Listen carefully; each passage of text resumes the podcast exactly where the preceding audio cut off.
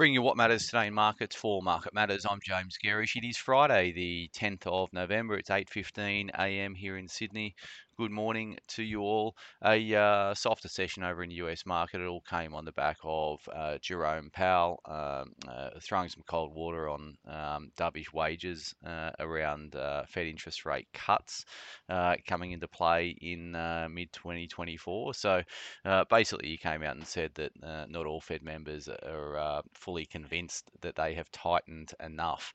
that put upward pressure on bond yields and downward pressure on equities. I'd caution that by saying that obviously Jerome Powell jawboning is all part of the uh, part of the act, all part of the theatre. That um, uh, describing uh, anything other than the prospect of further tightening was going to undo some of the work that's already been done around Fed policy. So um, uh, to me, that's not a uh, shouldn't come as a, a, huge surprise in terms of markets. But we did see uh, market pricing tweak expectations around interest rate cuts in the middle part of next year. But we also saw an increasing probability priced in the markets that they may have one more to go. Not a big probability, but an increasing probability uh, nonetheless. Looking at uh, how that all played in the markets overnight, so Dow down 220 points, 0.65 of 1%. S&P fell 0.81%, and Nasdaq was down the same. Uh, the uh, two-year bond over in the US uh, yields were up uh, 10 basis points, back up through 5%, 5.03%, and US 10 years were up 13 basis points uh, at uh, 4.62%, so 13 basis points on the US 10 year. Uh, they have been uh, uh, dipping of late, so they peaked above 5%, um, and they're at 4.62% today. So they they the, this rhetoric around or belief that uh, the Fed has done is still very much front and center. It just took a uh, short term hit overnight in terms of uh, commentary from Jerome Powell.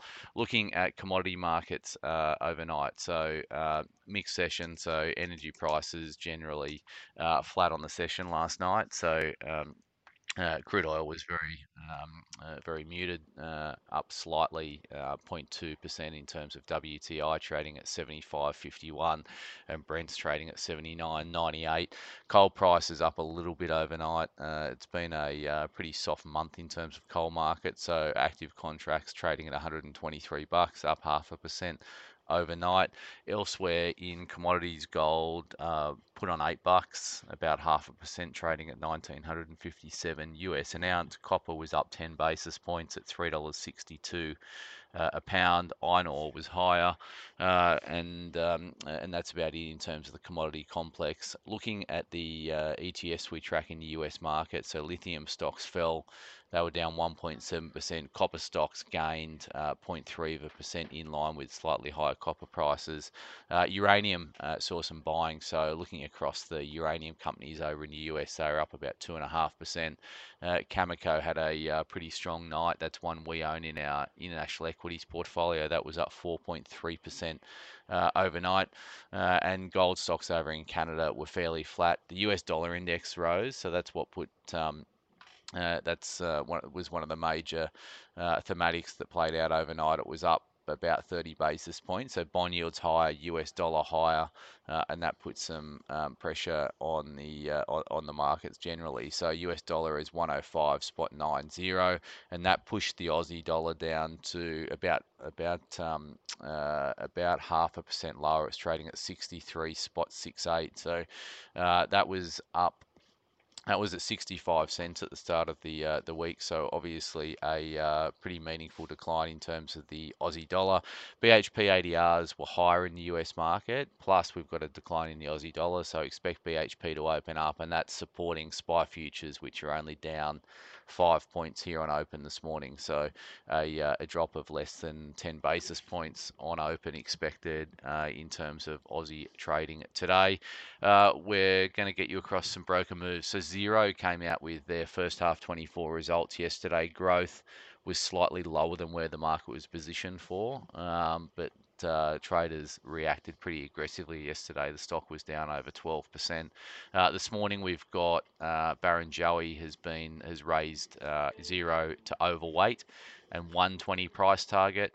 Uh, Xero and it's been cut to underperform at Macquarie and 87 price target. So divergent views there.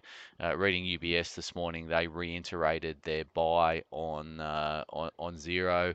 Uh, I think they've got a 130 price target or 135 price target in terms of UBS. Um, so basically saying the selling yesterday was overdone. So we'll cover that in the morning report. This morning we hold Xero in our flagship growth portfolio, and yesterday's moves obviously not a, a great one for us, but we pen some thoughts around our outlook for the stock this morning. So keep an eye out for that uh, in the Market Matters uh, report today.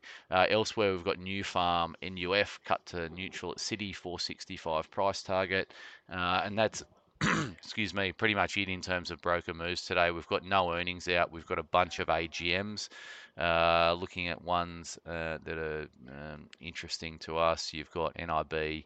Um, NIB out with with its NHF. Uh, you've got uh, Kathmandu. Uh, we've had some interesting Kathmandu in the past, KMD. Uh, and uh, that's pretty much it in terms of anything of note. You've got a sales update from REA today. Uh, so that'll, that'll be interesting from a, uh, a broader trends around property, etc. Uh, and we've got a uh, RBA statement on monetary policy due out at 11:30 this morning, and no other economic data here domestically. In terms of the market matters report today, we're going to focus uh, on that tech sector. So obviously, what played out yesterday in Xero's prompted a report this morning, so we'll cover that. Whether or not the Aussie tech uh, stocks can follow their US counterparts and go on uh, retest uh, recent highs, which are playing out in the likes of uh, Microsoft over in the US. So keep an eye out for that at 9, 9.45. And as always, thanks for starting your day with Market Matters.